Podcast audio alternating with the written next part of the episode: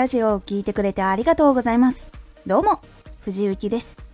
毎日16時、19時、22時に声優だった経験を活かして、初心者でも発信上級者になれる情報を発信しています。さて、今回は、ワンメッセージを明確にするなら、コンセプトを明確にしよう。ラジオ一つのワンメッセージを決めてラジオが届かないと感じるときはコンセプトがはっきりしていない。もしくはチャンネルのコンセプトに合っていないからかもしれません。ワンメッセージを明確にするならコンセプトを明確にしよう。ラジオのワンメッセージはコンセプトとずれるとせっかくいいことを言っても届かなくなってしまうからなんです。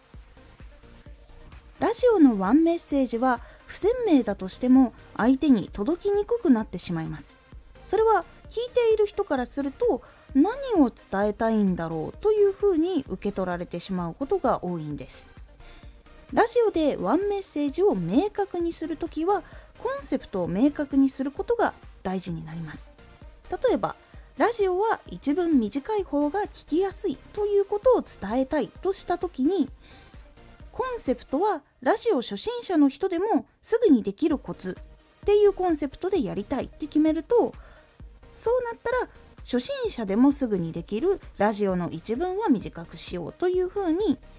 どういう人にどのことを伝えるのかっていうのが明確になります。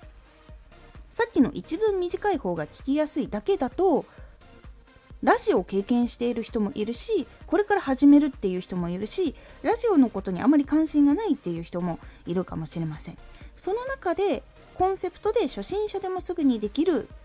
コツっていうのにしたいっていうところに絞ると初心者の人がラジオを作る時にここを気をつけた方がいいよというふうに絞ることができるので明確になりやすくなります。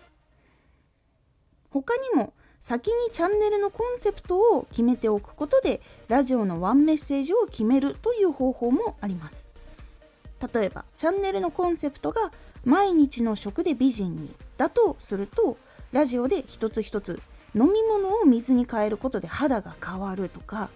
野菜の取り方を工夫することで栄養のしっかり取れる取れないとかも変わるとか。そういう風にラジオを作っていきやすくなります。コンセプトを中心にしてじゃあこれに関係することなんだろうっていう風に出していくことができるのでワンメッセージが比較的作りやすいというやり方になります。しかしチャンネルのコンセプトがいつでも耳のお供の弾き語り。という風に決めてあるのに急に漫画とかアニメのすごくコアな話をしちゃったりとかするとミスマッチと感じられて離れられてしまうことっていうのがあるので聞いた人がコンセプトと違うと感じるだろうっていうことはしっかり理由を話したりとかどうしてこの話をいつもとは違うコンセプトとは違うことなんだけど話しているのかとかコンセプトにはこういう風につながっていくんですっていうことをしっかり話したりつなげるように心がけることであこういうあれがあったから今日話したんだなみたいなところにちゃんとなるのでそこを心がけることが大事になります。ワンメッセージをしっかり明確にするときはコンセプトをしっかり明確にすることでこの一つのテーマをもっと具体的にどのように届けようかも決まりやすいのでおすすめの方法になります。是非気になった方試してみてください。今回のおすすめラジオ気づいてきた信頼は本当にすごい実際に信頼を感じることっていうのがちょっとあったのでそのことのお話とかを結構しております。このラジオでは毎日16時19時22時に声優だった経験を生かして初心者でも発信上級者になれる情報を発信していますのでフォローしてお待ちください。毎週2回火曜日と土曜日に藤雪から本気で発信するあなたに送るマッチョなプレミアムラジオを公開しています。有益な内容をしっかり発信するあなただからこそ収益化してほしい。そして、多くの人に聞き続けられてほしい。毎週2回、火曜日と土曜日。ぜひお聴きください。